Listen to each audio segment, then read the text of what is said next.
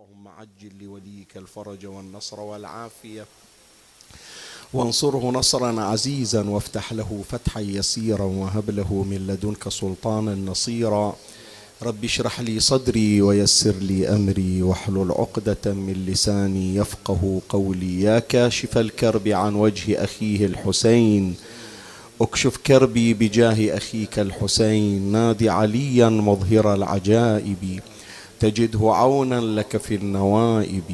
كل هم وغم سينجلي بولايتك يا علي. يا علي يا علي يا أبا الغوث أغثني. يا فارس الحجاز أدركني بلطفك الخفي ولا تهلكني. يا مولاتي يا فاطمة بنت محمد أغيثيني يا سيدتي. أعوذ بالله من الشيطان الرجيم. بسم الله الرحمن الرحيم. وصلى الله على سيدنا ونبينا وشفيع ذنوبنا. وحبيب قلوبنا محمد وآله الطاهرين.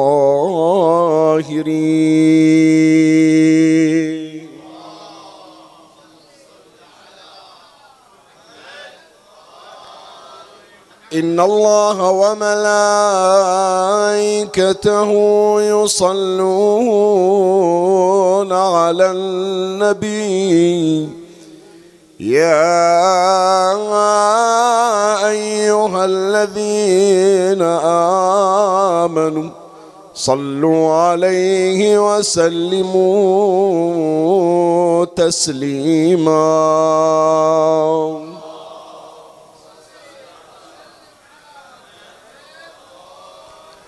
أدم الصلاة على النبي محمد.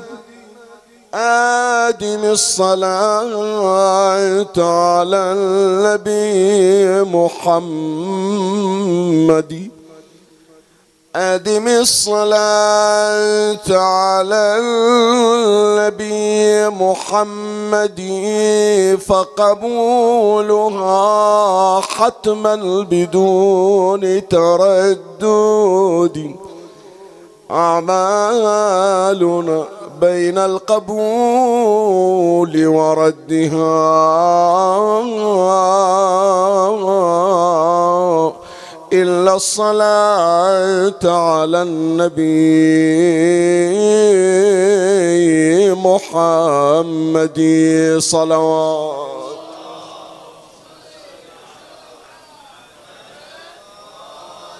يا آل بيت رسول الله حبكم فرض من الله في القرآن أنزله يكفيكم من رفيع الشان أنكم من لم يصل عليكم لا صلاة له صلوات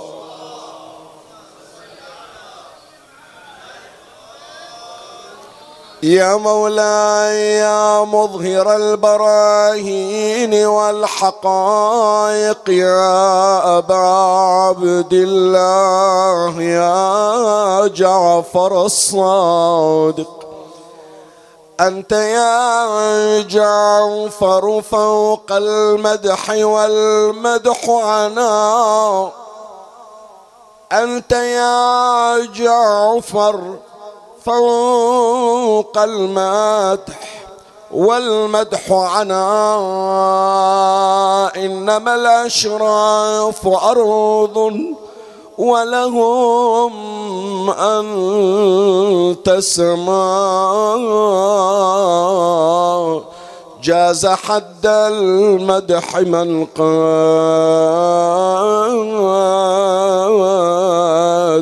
مدحته الأنبياء صلوات.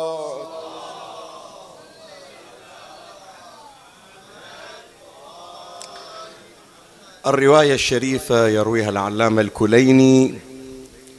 أعلى الله مقامه في الكافي الشريف في الجزء الثاني صفحة 636 عن زيد الشحام.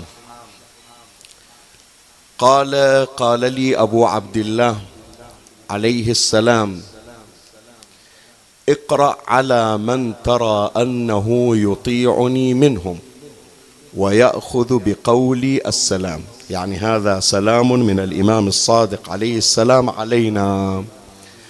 اقرأ على من ترى أنه يطيعني منهم ويأخذ بقولي السلام.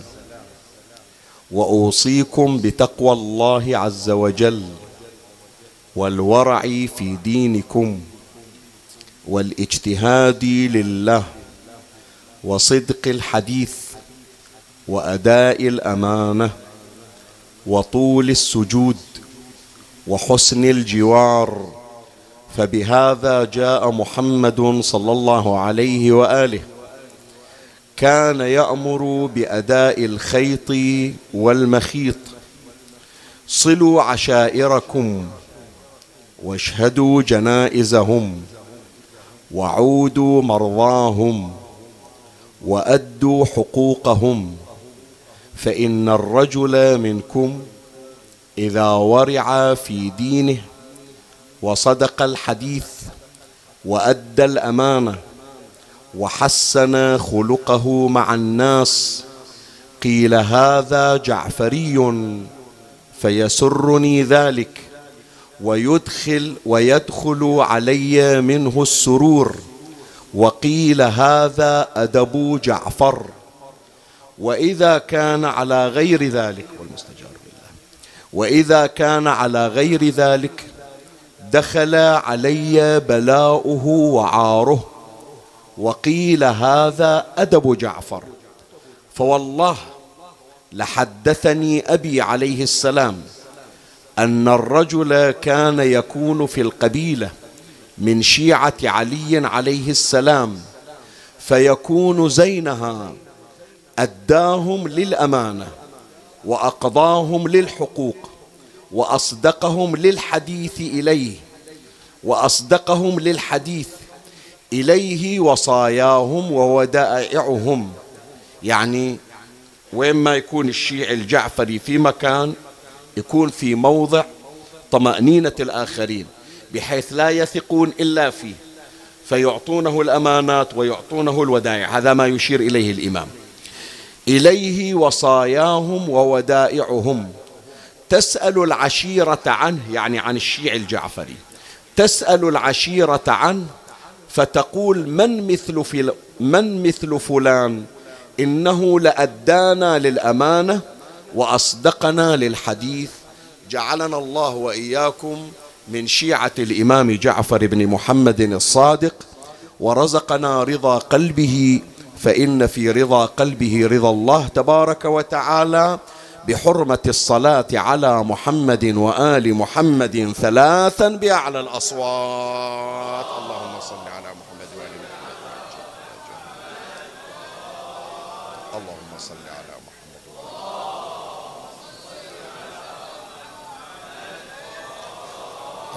صل على محمد وآل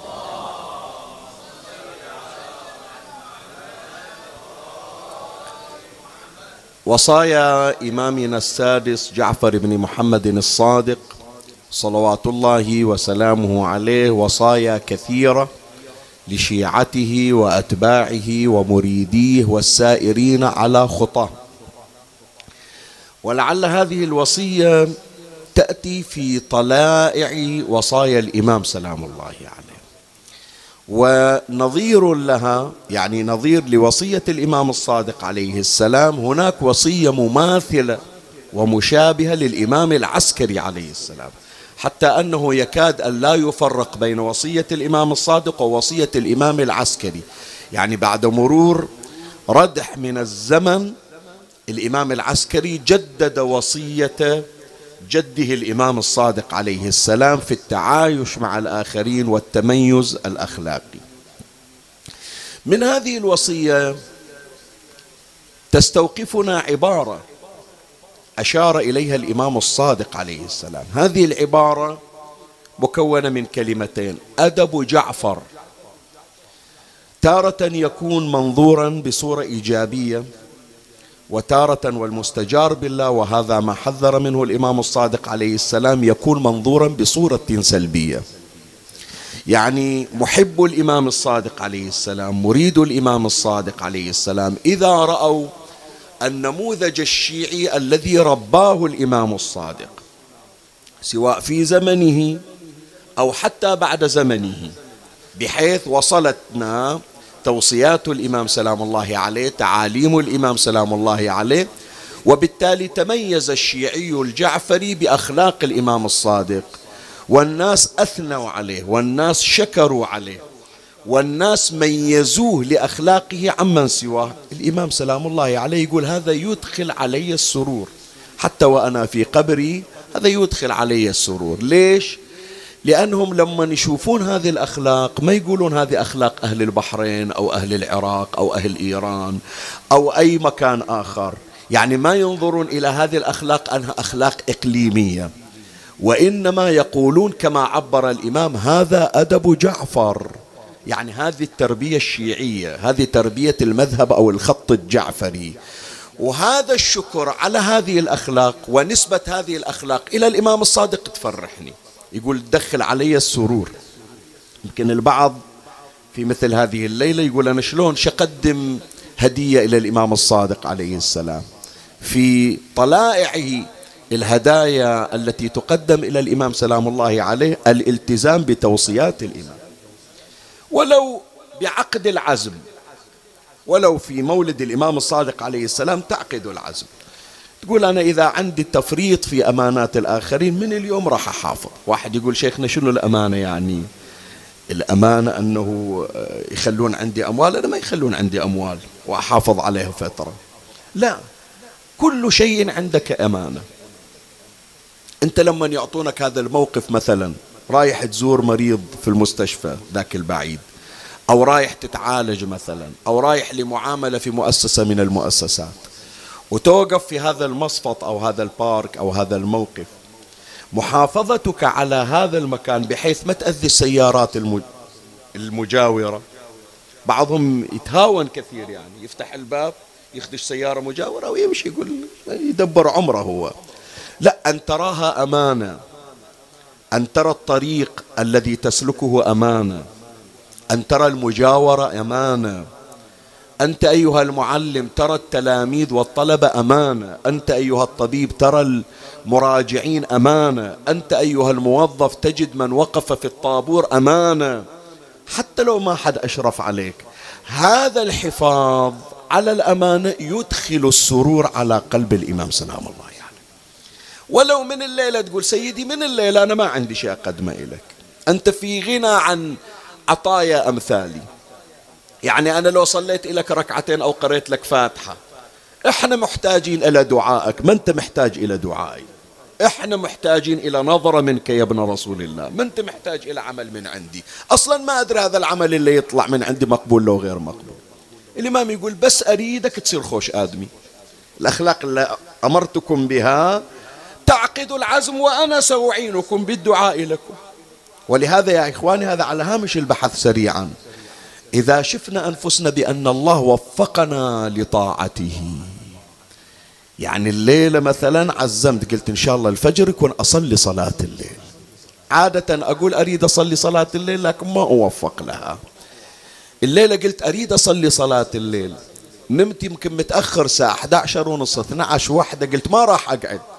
لكن وجدت نفسي مستيقظا بحالة من النشاط. خلي أعرف بأن هذه ببركة دعاء إمامي الحجة لي.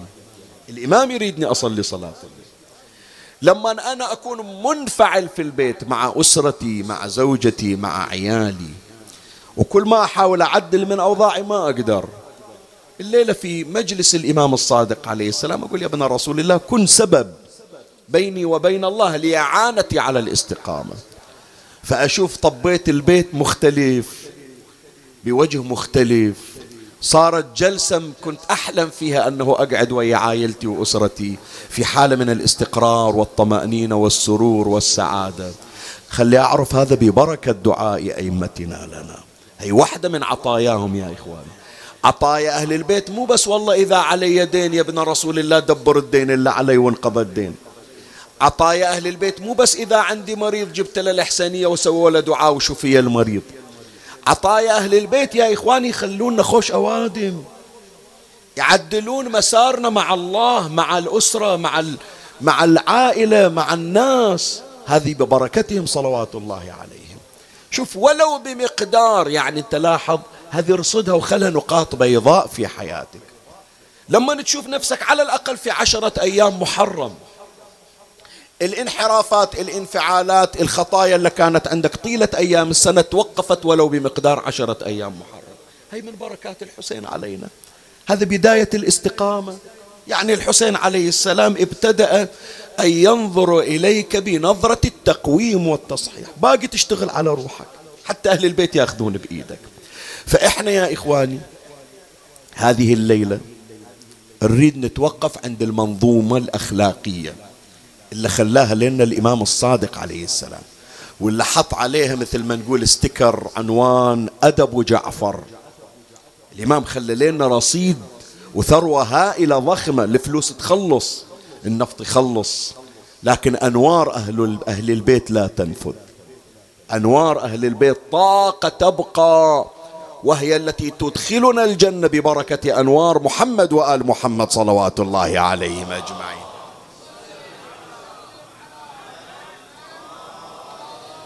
فالليلة هذه معقودة على شرف إمامنا السادس جعفر بن محمد الصادق عليه السلام. وعنوان بحثنا هذه الليلة مولد سيد الأخلاق. ليش واحد يقول شيخنا 16 ربيع ميلاد الإمام؟ لا هو 17 ربيع. بس عادة مولد الإمام الصادق يروح ويا مولد منه مولد جد النبي صلى الله عليه وآله. فلهذا سنوات كان ميلاد الإمام الصادق لا يقرأ. لتزامنه مع ميلاد جده وقطعا يقدم الأشرف على الشريف. والأشرف هو نبينا محمد صلى الله عليه وآله. صل على محمد وآل محمد. فإحنا حتى ما تفوتنا المناسبة. هذه الليلة معقودة لذكر الإمام سلام الله عليه ولذكر ميلاده الطيب العطر. وعنوان البحث مولد سيد الأخلاق الذي جاء على نهج جده متمم الأخلاق. إنما بعثت لأتمم مكارم الأخلاق. فإجا سيد الأخلاق ينقل الأخلاق المتممة من قبل جده المصطفى صلى الله عليه وآله. والليلة من هذه العبارة عبارة الإمام أدب جعفر راح ناخذ بعض من آداب الإمام الصادق عليه السلام. هذا تلخيص لبحث هذه الليلة. ومن الله أستمد العون والتوفيق. ومن مولاي أبي الفضل العباس المدد وألتمس منكم الدعاء. وثلاثا بأعلى الأصوات صلوا على محمد وآل محمد. اللهم صل على محمد.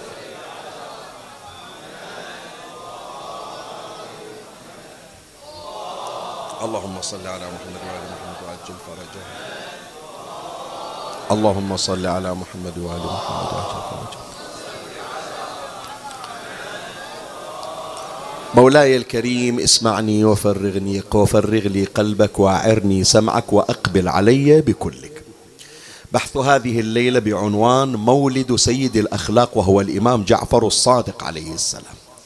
ونشير إلى بعض من آدابه يعني بعض من الآداب الجعفرية. أما الأدب الأول من آداب سيد الأخلاق جعفر بن محمد هو أدبه مع الله تبارك وتعالى.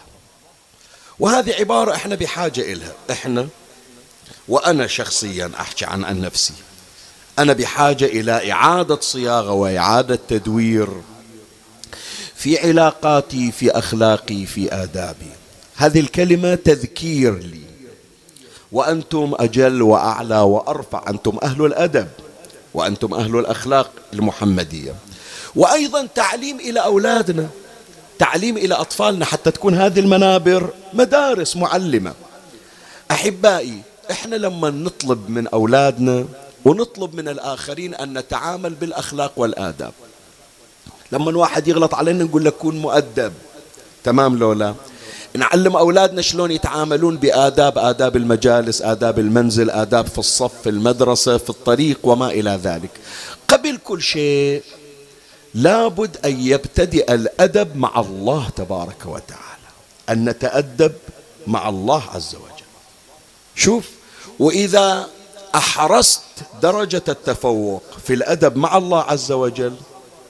صارت بقية الأمور التي تتعامل فيها بالآداب والأخلاق في منتهى التفوق.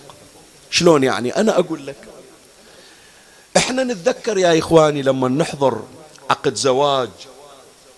شوية حط بالك لهالعبارة اللي دائما أنا أكد عليها. هذا المأذون الشرعي من يريد يجري صيغة العقد. أول ما يبدش يقول على كتاب الله وسنة نبيه وولاية محمد وآل محمد صلوات الله عليهم أجمعين وعلى إمساك بمعروف أو تسريح بإحسان. يا الله يجي إلى صيغة العقد زوجتك وأنكحتك ومتعتك موكلتي فلانة. مو تمام؟ ليش؟ هذه العبارة الأولية اللي يعبرون عنها كليشة المقدمة إلا هي يا إخواني تأسس إلى الحياة الزوجية. وتقدر تاخذ هالمقدمة إلى كل معاملة. هي معاملة الزواج.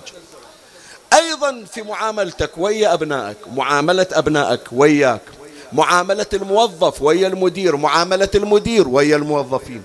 معاملة الكل مع الكل.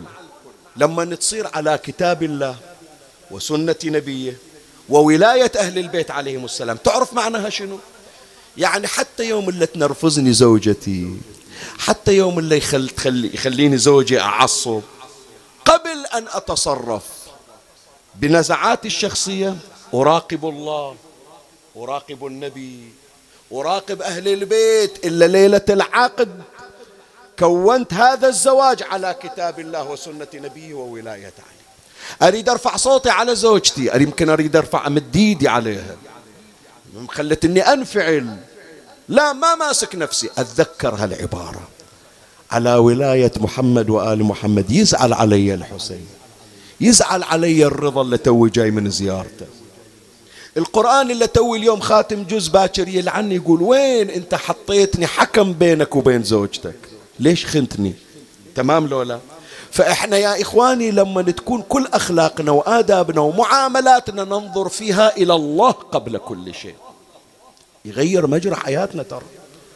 هذا المدرس يخاف الله في الطلبة. حتى لو التلاميذ ما يريدون يدرسون.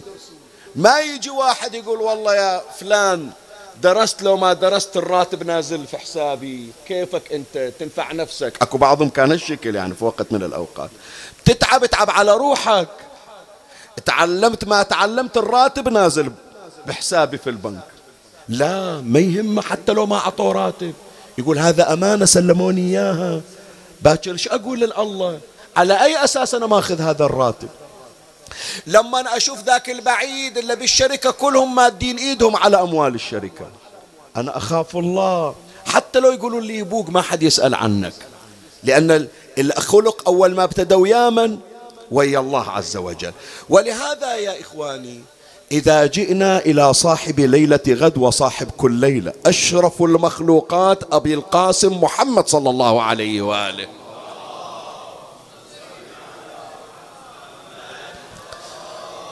نعرف النبي صلى الله عليه وآله هو سلطان الأخلاق هو متمم الأخلاق هو عظيم الأخلاق الذي أشار إليه القرآن. وإنك لعلى خلق. زين سؤال أسأل أخلاق النبي اللي نسمع عنها ونقراها. أول ما ابتدى النبي بأخلاقه ويا من شو تقولون؟ ويا عمة ويا ابوه ويا أمة ويا جدة ويا مكة ويا المدينة. ويا من ابتداها؟ أول ما ابتدأ أخلاقه الشريفة مع الله عز وجل. أخلاق النبي كانت مع الله. فلهذا الحديث عن النبي صلى الله عليه وآله يرويه يروي الحديث العلامة المجلسي على الله مقام في بحار الأنوار الجزء 16 صفحة 210 قال أدبني ربي فأحسن تأديبي.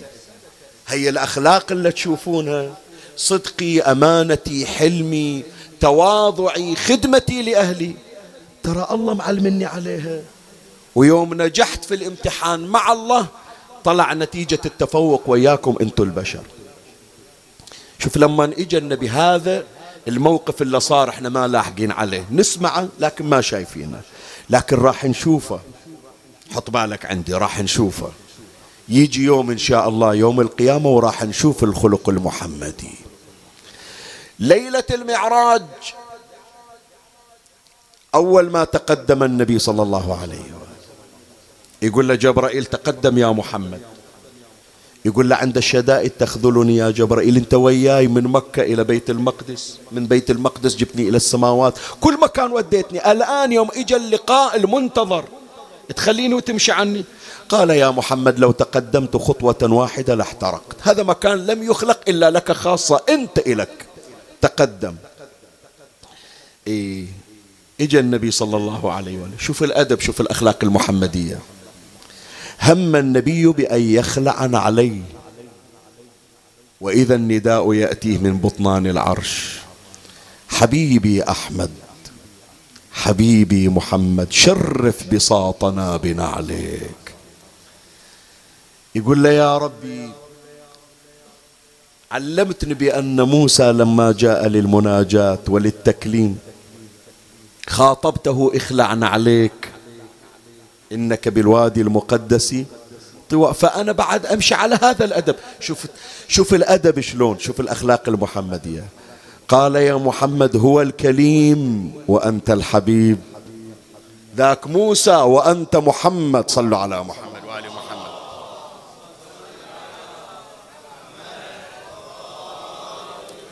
يهوي محمد صلى الله عليه وآله لربه ساجدا. يشير بسبابته فيأتيه النداء حبيبي أحمد حبيبي محمد سل تعطى واشفع تشفع إلا تريد جايبينك حتى نكرمك إلا تريد. فيقول نبي الرحمة أمتي أمتي هالمشوار هذا كله وهالمسافة من مكة إلى بيت المقدس من بيت المقدس إلى سبع سماوات حتى جبرائيل ما وصل إلى مكاني. جاي حتى يدعي لك. جاي حتى يطلب إلك. خلق ضعيف يحتاج إلى رحمة إلهية. وهذه الأخلاق يا إخواني سوف نراها في نهاية المطاف. يأتي النبي صلى الله عليه وآله والأنبياء من خلفه. وتفتح له أبواب الجنان.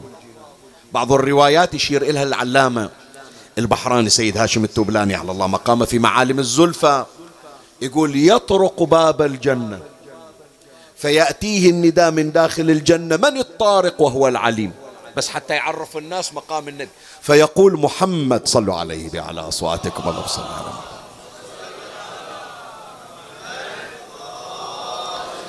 بس حتى الله يراوي اسم محمد وما له من الأسرار حتى تعرف عمي ليش علي بن أبي طالب صاحب البطولات الخارقة؟ ما يحصل هي القوة إلا إذا صاح يا محمد. حسين عليه السلام يوم العاشر ينادي يا محمد. صاحب الزمان في نهاية المطاف يملأ الأرض قسطا وعدلا بعدما ملئت ظلما وجورا بصيحته يا محمد. شوف اسم يا محمد شي يسوي. من يقول النبي أنا محمد وإذا أبواب الجنان تفتح. زين فتحت أبواب الجنان. يعني الجنة كلها بل كل شيء لك يا رسول الله. تفضل. شوف الأدب المحمدي. فيهوي لله ساجدا. يأتيه النداء حبيبي سل تعطى. اشفع تشفع اللي صار في المعراج يتكرر حتى نشوفه. يرفع رأسه تأخذه الرهبة والهيبة من ربانية. يسجد مرة أخرى. ثلاث مرات الله يقول له اطلب. والخلق يسبق الطلب. عمي إلى اليوم شوف هذا خليها عندك. تجيب طلبات وإلك حق لكن تكسرني بأخلاقك. مرة أنت صاحب حق صحيح وراح أعطيك حقك. لكن لما تجيني بأخلاقك وآدابك أعطيك فوق حقك. تكسرني يقولون كسر علي جميل صحيح لو لا؟ فهذه الأخلاق المحمدية تعال نشوفها. التعامل مع الله عز وجل الأدب مع الله ورثها حفيده الإمام الصادق عليه السلام. خلنا نشوف الأدب الجعفري مع الله. أدب سيد الأخلاق مع الله. أقرأ لك الرواية اللي يرويها العلامة المجلسي في بحار الأنوار الجزء 16 صفحة 471 ينقل عن مالك ابن أنس إمام المذهب المالكي. هذا مدة صار ويا الإمام الصادق عليه السلام ورصد أحوال الإمام الصادق.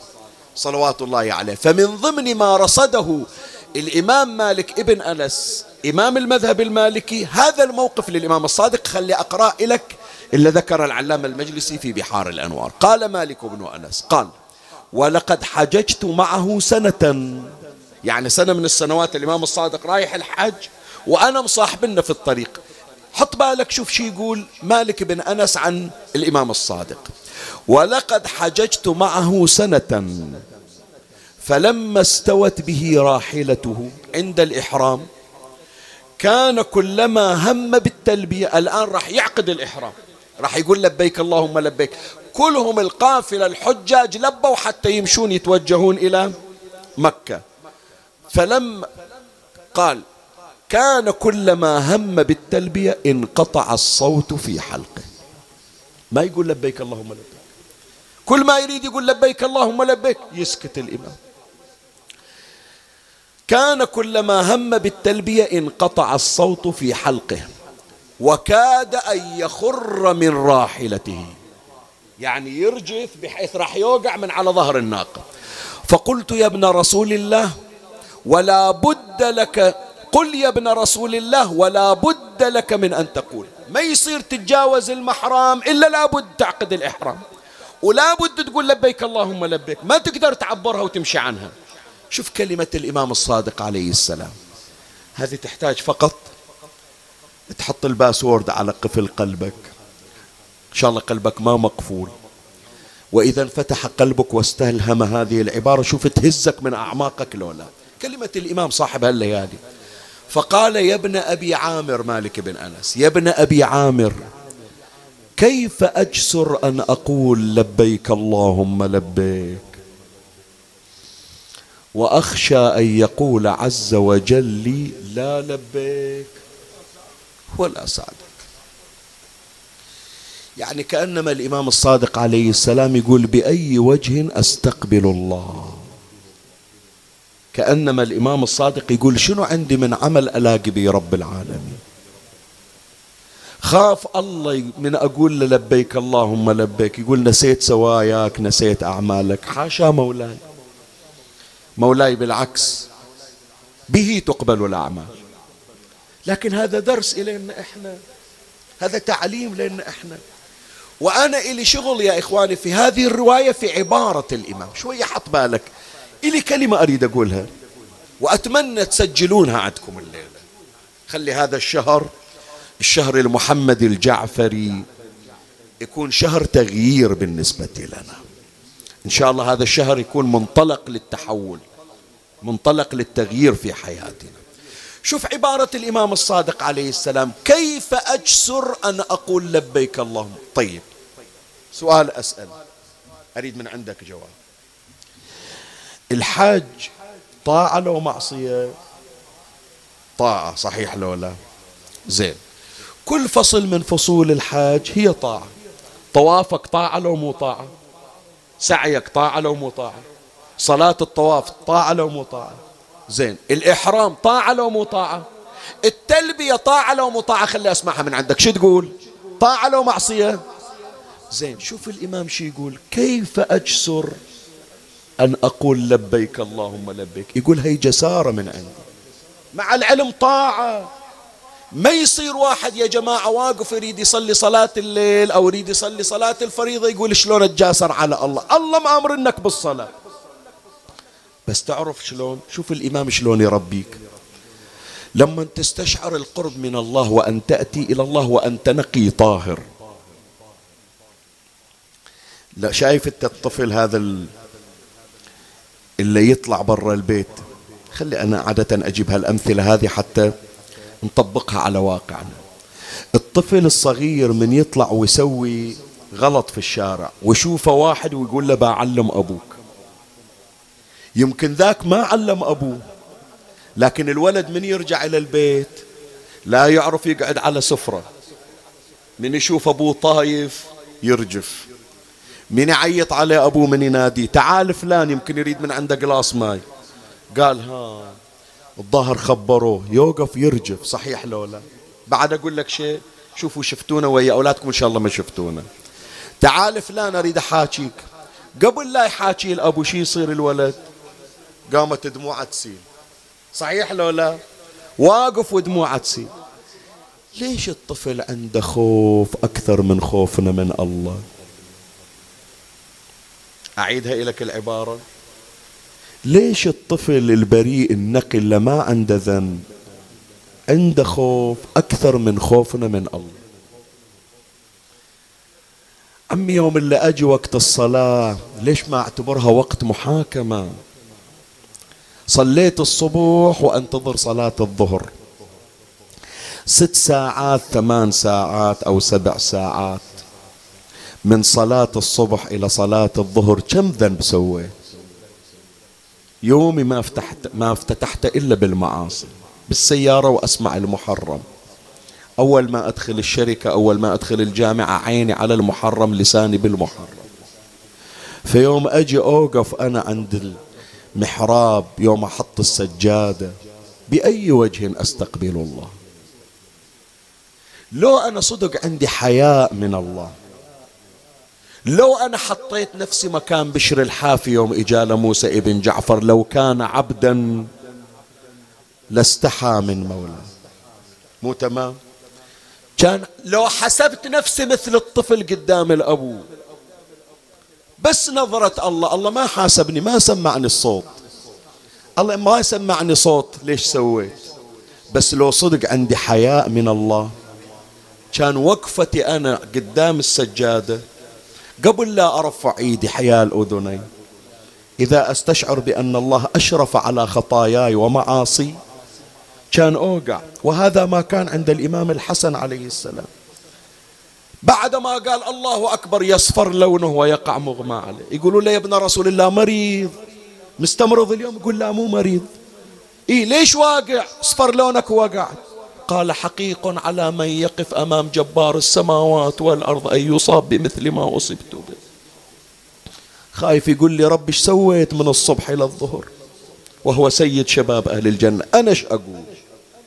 فلهذا شوف عبارة الإمام سلام الله عليه واحفظها من عندي حتى أتجاوز هذا المطلب. لما يصير عندك تصور أنك تتجرع على الله من توقف في السجادة مع العلم بأن الله هو أرحم الراحمين.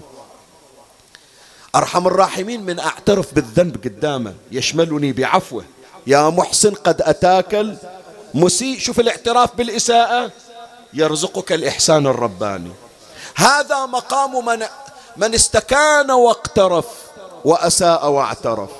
شو تقول أنت من تسجد في آخر سجدة؟ إلهي إن عملي قبيح. الإلهي إن عملي ضعيف فضاعف لي. يا محسن قد أتاك المحسن قد أتاك المسيء. أنت المحسن وأنا المسيء فتجاوز. يقول جاي يعترف. وأنت يا ربي تجازي الإساءة بالإحسان. فيوم تصير عندك اعتراف بأنك تجاسرت على الله. في الطاعة شلون تتجرأ توقف قدام المعصية بعد؟ إذا أنت في الصلاة تعترف وتقول أنا ما إلي وجه أصلي. وأنا محمل بالذنوب. شلون تحط على روحك ذنوب إضافية؟ فيوم اللي تشوف المعصية قدام عينك لا والله. أنا مرتب براح أطوف السنة راح يجي الإجازة وراح نطلع العمرة. شلون أطوف حول الكعبة؟ وأنا توي قبل شهر مسوي معصية. ما لازم أريد أروح نقي إلى الله. حاسب حسابي بروح الأربعين.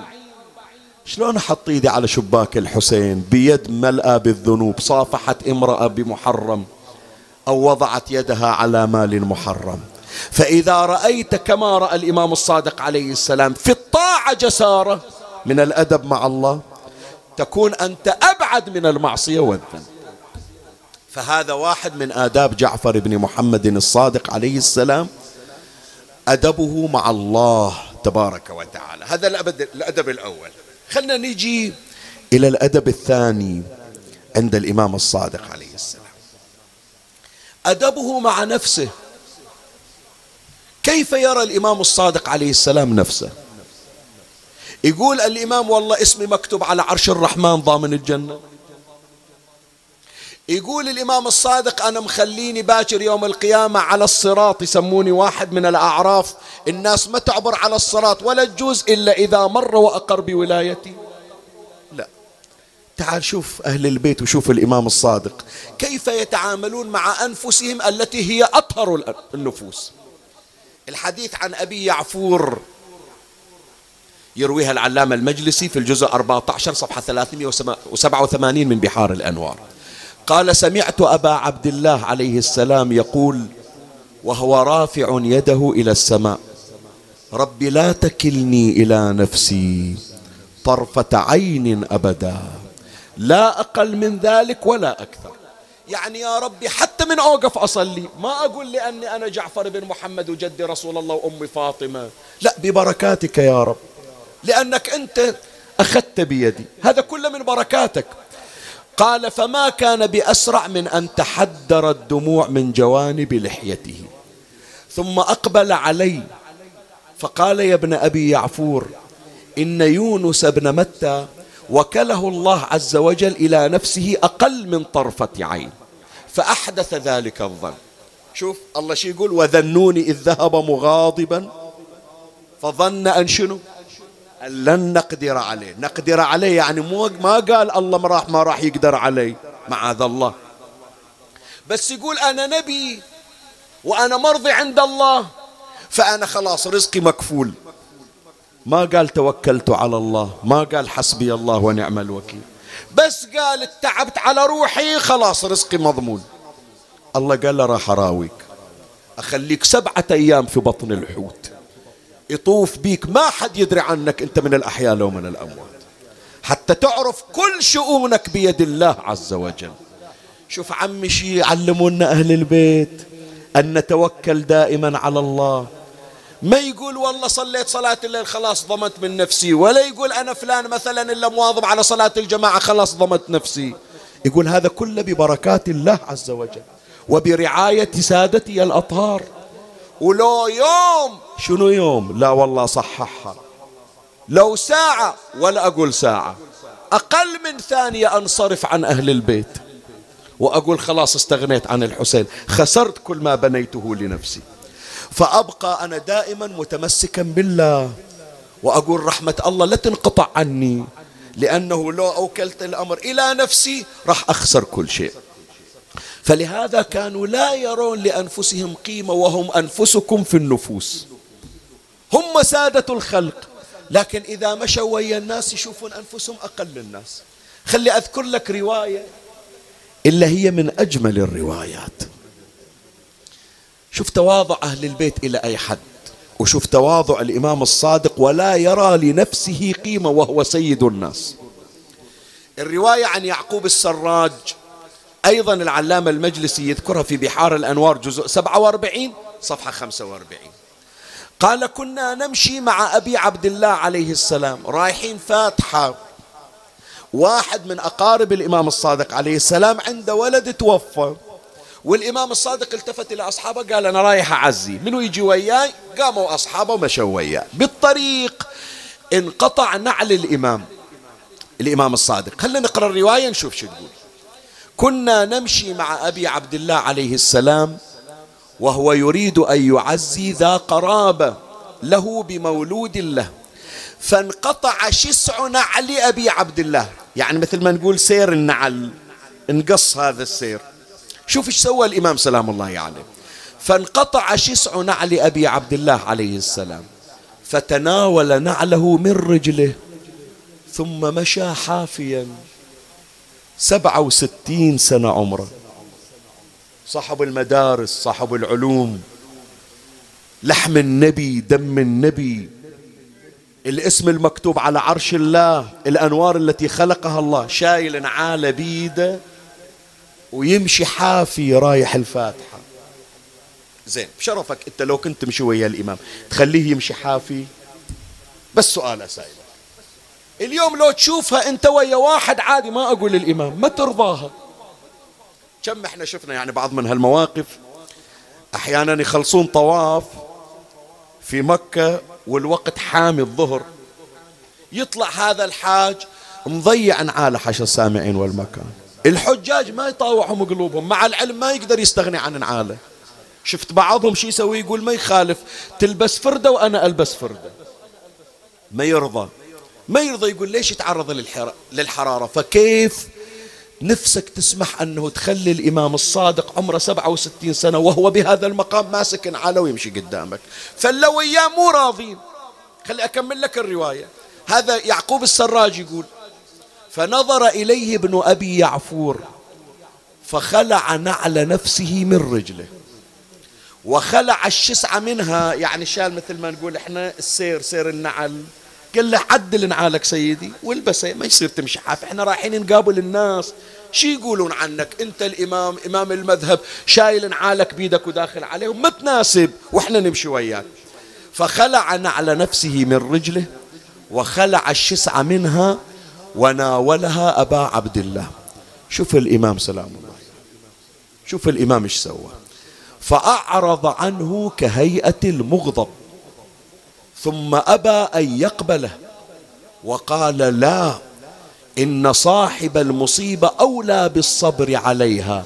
فمشى حافيا حتى دخل على الرجل الذي أتاه ليعزي قال ما أرضاها أنا؟ أنا جاي وياكم حتى أخليكم خدم آخذ نعولكم وأخليكم تمشون حفاي. الله ابتلاني بأنه نعال انقطع أمشي حالي حال الناس. هكذا هم أهل البيت. لا يرون لأنفسهم قيمة وهم سادة الناس فلهذا كانوا بحقهم سادة الناس. هذا الأدب الثاني. الأدب الثالث وهو ختام المجلس. أدب سيد الأخلاق. مع المسيئين له.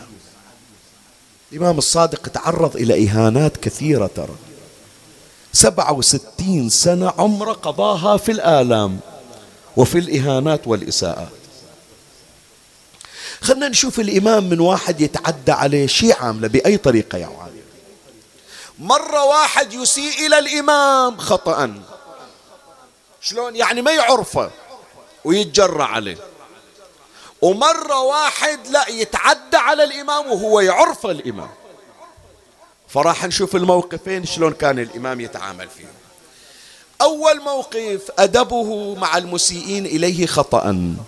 يعني واحد أساء إلى الإمام وهو ما يعرف الإمام. خلي أقرأ لك الرواية. بحار الأنوار جزء 47 صفحة 230 قال نام رجل من الحاج في المدينة. فتوهم أن هميانه سرق. هذا واحد من الحجاج مخلص الحج وجاي المدينة يزور. خلص صلاته في الحرم حط راسه ونام. الهميان مثل ما نقول المحفظة اللي حاط فيها فلوسه. بالليل ومطفين الضويات. ما شاف وين خلاه. فأول ما قعد الظاهر هو صاير تحت ظهره وما التفت إليه. بعد النوم براسه قال هذا واحد الظاهر جاب مسجد النبي وباقي فلوسي خذها ومشى. زين خلنا نشوف الرواية. فتوهم أن هميانه سرق فخرج فرأى جعفر الصادق عليه السلام. اتهم منه. أول ما شاف الإمام قال هذا اللي باقي فلوسي. زين هو فلوسه ترى تحت ظهره يعني. بس قام ما مدى إنه يدور بعد. شاف الإمام قال هذا اللي أخذ فلوسي. فرأى جعفر الصادق عليه السلام مصليا. يعني جاي يصلي أو كان يصلي. ولم يعرفه ما يعرفه هو الإمام. فتعلق به. وقال له أنت أخذت همياني. المسجد ما بي أحد إلا أنت. فأنت اللي ماخذ فلوسي. أنت أخذت همياني. شوف الإمام إيش قال له؟ ما قال له أنا ما إلي علاقة وروح دور فلوسك شوف من هو باقك. قال له قال ما كان فيه هميانك كم فيه؟ قال ألف دينار. قال فحمله إلى داره قال له حياك عند البيت فلوسك موجودة. فحمله إلى داره ووزن له ألف دينار وعاد إلى منزله. تو راجع إلى المسجد وإذا هذا المحفظة اللي فيها الألف مالته أثاري نايم على ما ملتفت. وعاد إلى منزله ووجد هميانة. فعاد إلى جعفر عليه السلام معتذرا بالمال. قال له سامحني ترى أنا ما أدري. قعدت من النوم وعلى بالي فلوسي انباقت وهذه فلوسي شفتها فأنا جاي أرجع لك فلوسك. شوف الإمام الصادق عليه السلام. فعاد إلى جعفر عليه السلام معتذرا بالمال فأبى قبوله. قال له فلوس اللي أعطيناك إياها ما نرجعها فأبى قبوله وقال اسمع الكلمة. اسمع الكلمة واطلب من الله أن يرزقك عطايا جعفر الصادق في هذه الليالي. فأبى قبوله وقال شيء خرج من يدي لا يعود. شي طلعته شوي خلي أوقف وياك خلي أوقف وياك. إيه. مرة واحد يقول شيخنا أخاف أنا ما يوجبني الإمام الصادق. بأي وجه أطلب من عنده؟ عمي هذا ترى أولا ما يستحق. تمام لو لا؟ متهم الإمام ببوقة ومتعلق بثياب الإمام. ومبلغ مو شوية ألف دينار هذه يشترون بها بيت ألف دينار. وهو مرجعنها هو يقول ما أريد. الإمام يقول إحنا من نعطي الناس شيء ما نقول يستحقون لو ما يستحقون. ما واحد يطلب من عندنا شيء ونرجعه خايب. فعمي صادق أهل البيت ترى أهل الكرم.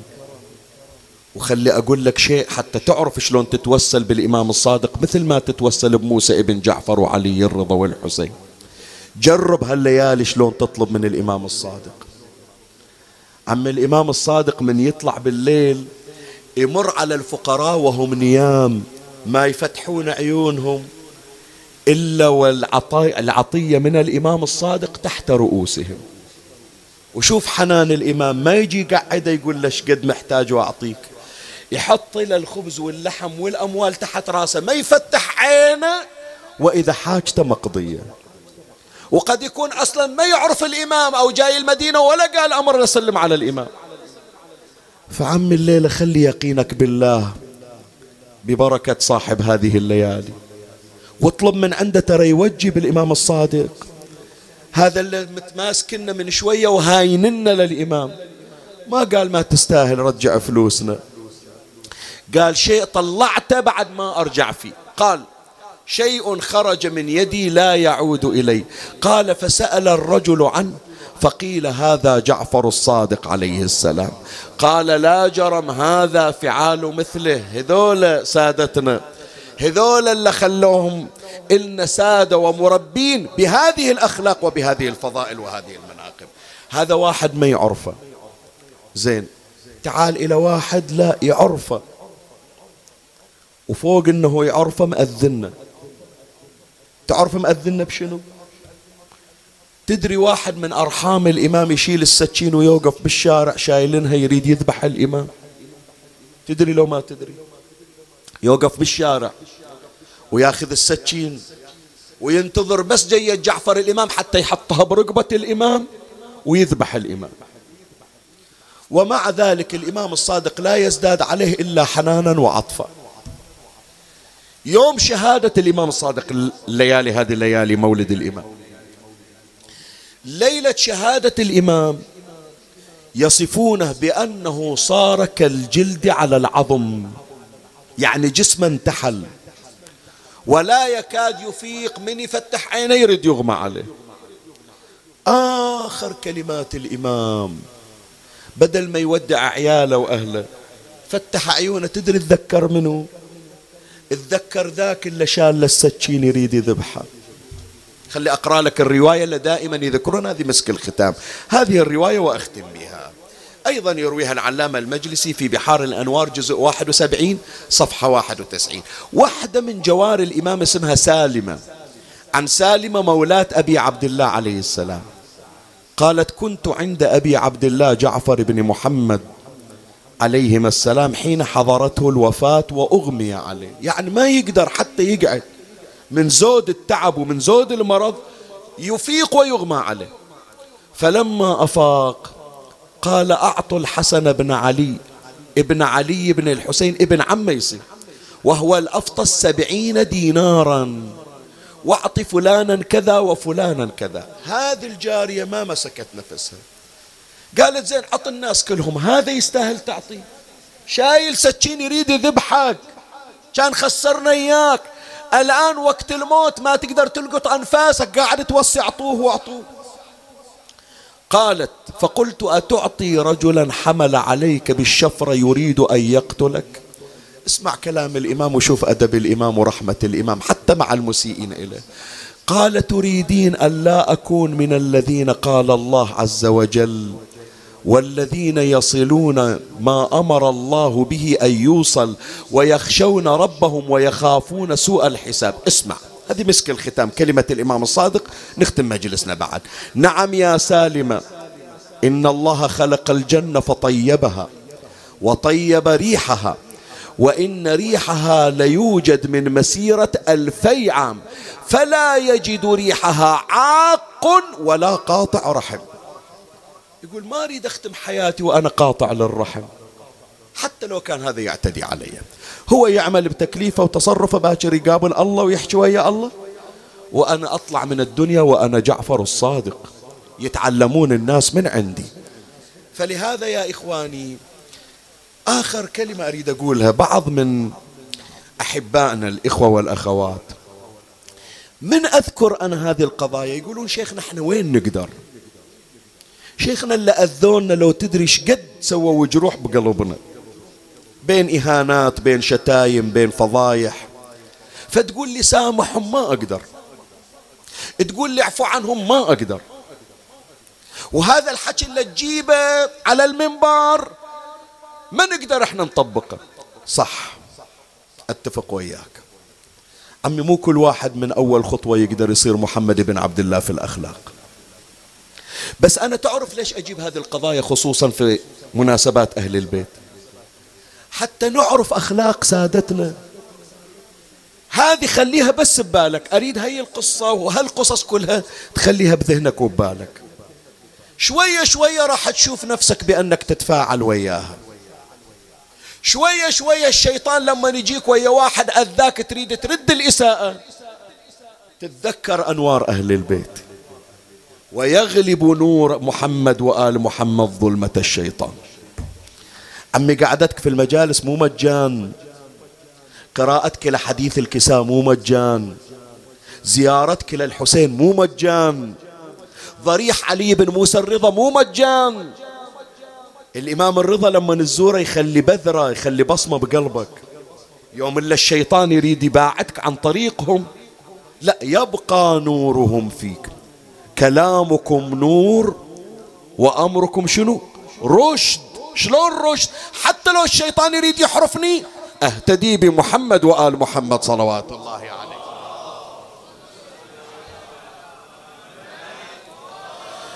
بهذا أكون قد أنهيت حديثي لهذه الليلة عن إمامنا جعفر بن محمد الصادق عليه السلام. أسأل الله تبارك وتعالى أن يرزقنا خير الإمام الصادق في هذه الليلة.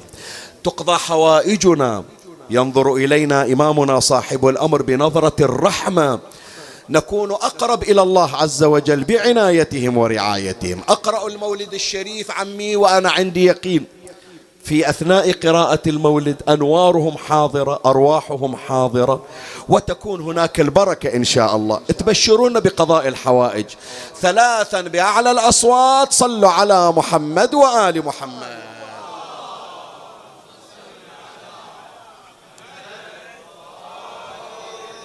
اللهم صل على محمد.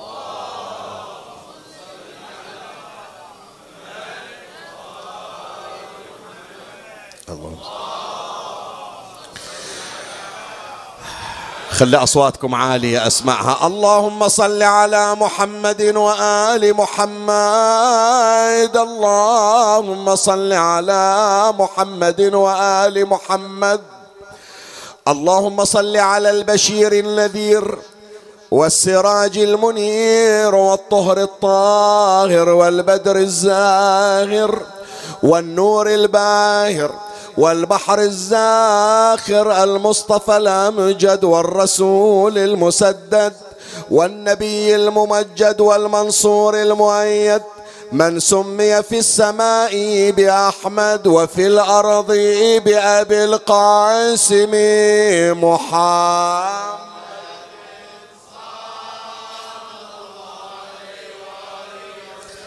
اللهم صل على محمد وآل محمد وفي ذلك يقول مادحهم أفلح من يصلي على الرسول وآل الرسول.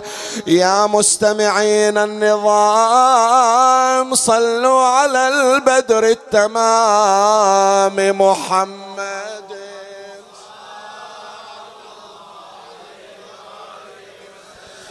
هم أهل ميراث النبي إذا اعتزوا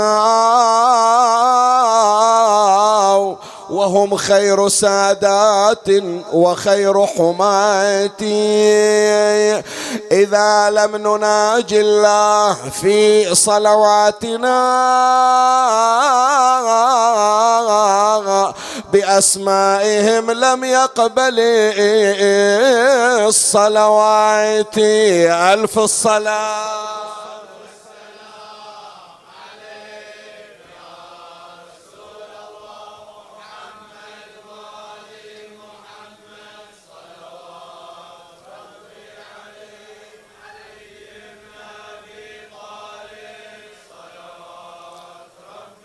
اللهم صل على محمد وآل محمد. الحمد لله الذي أنار الكائنات بظهور سبب الموجودات.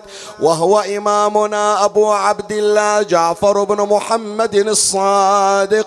نور الأرضين والسماوات الذي كتب اسمه على ساق العرش. فأذعنت له ملائكة الله بالطاعات.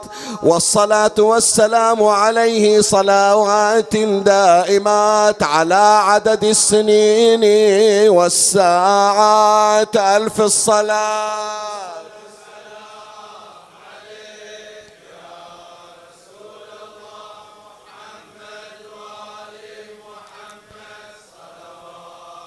اللهم صل على محمد وآل محمد ولما علقت أم إمامنا جعفر بن محمد الصادق عليه السلام وهي سيدتنا أم فروى بنت بنت القاسم ابن محمد من أبيه الإمام باقر علوم النبيين محمد بن علي بن الحسين حفيد نبينا محمد.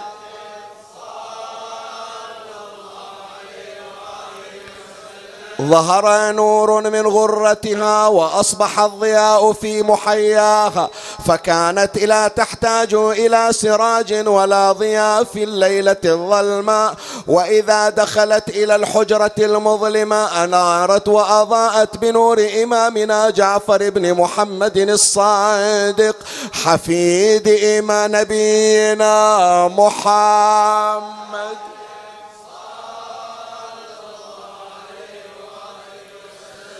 حتى إذا بلغت من حمله أربعة أشهر فشرف الله تبارك وتعالى مسامعها بأن صارت تسمع منه التسبيح والتقديس والتمجيد والتهليل ويكثر من الصلاة على النبي محمد.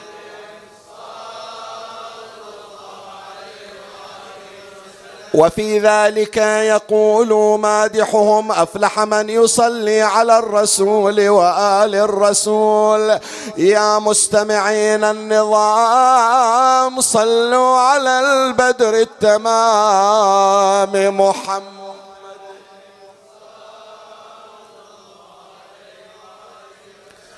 أهل بيت طهروا من دنس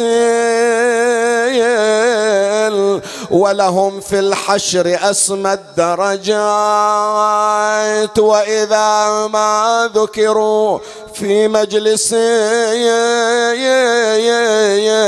ارفعوا أصواتكم بالصلوات ألف الصلاة اي حضر قلبك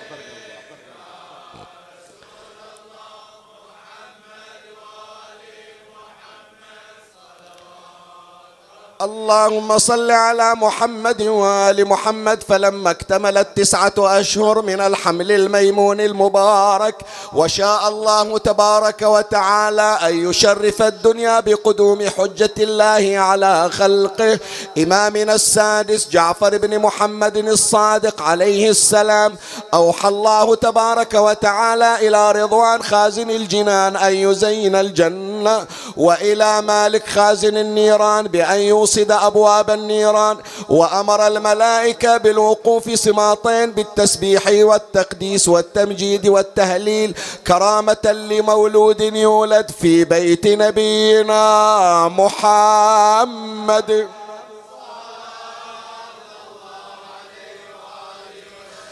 ولما جاءت ساعة الميلاد الميمون المبارك أقبلت سيدتنا أم فروة أم إمامنا جعفر الصادق وهي لا تحس في بدنها وجعا ولا ألما بل ترى في نفسها خفة واتساعا واضطجعت على فراشها وحولها لمة من نساء بني هاشم وقد فاحت روايح المسك والطيب والعنبر وحل السرور والفرحة والملائكة في هبوط وصعود فبينما هي كذلك إذ وضعت بالإمام الصادق.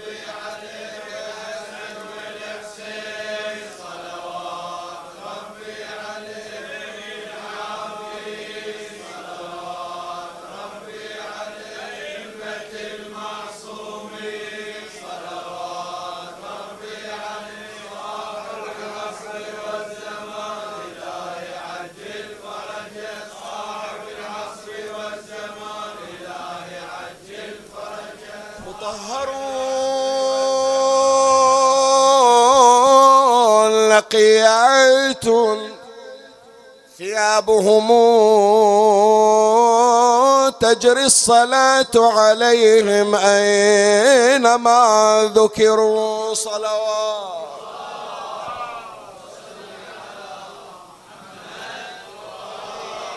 فوقع لله ساجدا رافعا سبابته نحو السماء طاهرا نقيا زكيا مختونا. تشهد الشهادتين وأقبل إمامنا الباقر فتناول ولده. ثم ضمه إلى صدره وأذن في أذنه اليمنى وأقام في اليسرى. وأقبل السرور والفرح فعم بيت سيدنا الباقر صلوات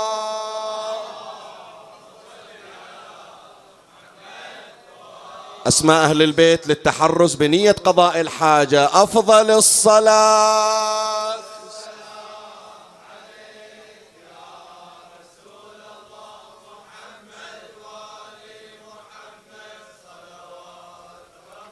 علي بيعلى الأصوات. علي بن أبي طالب.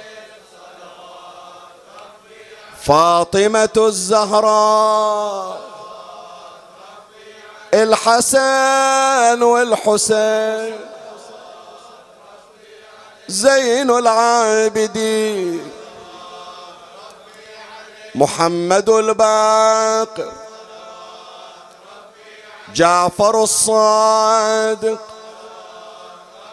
موسى الكاظم. علي الرضا. محمد الجواد.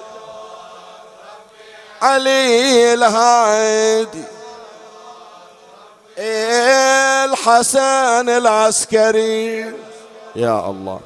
صاحب العصر والزمان.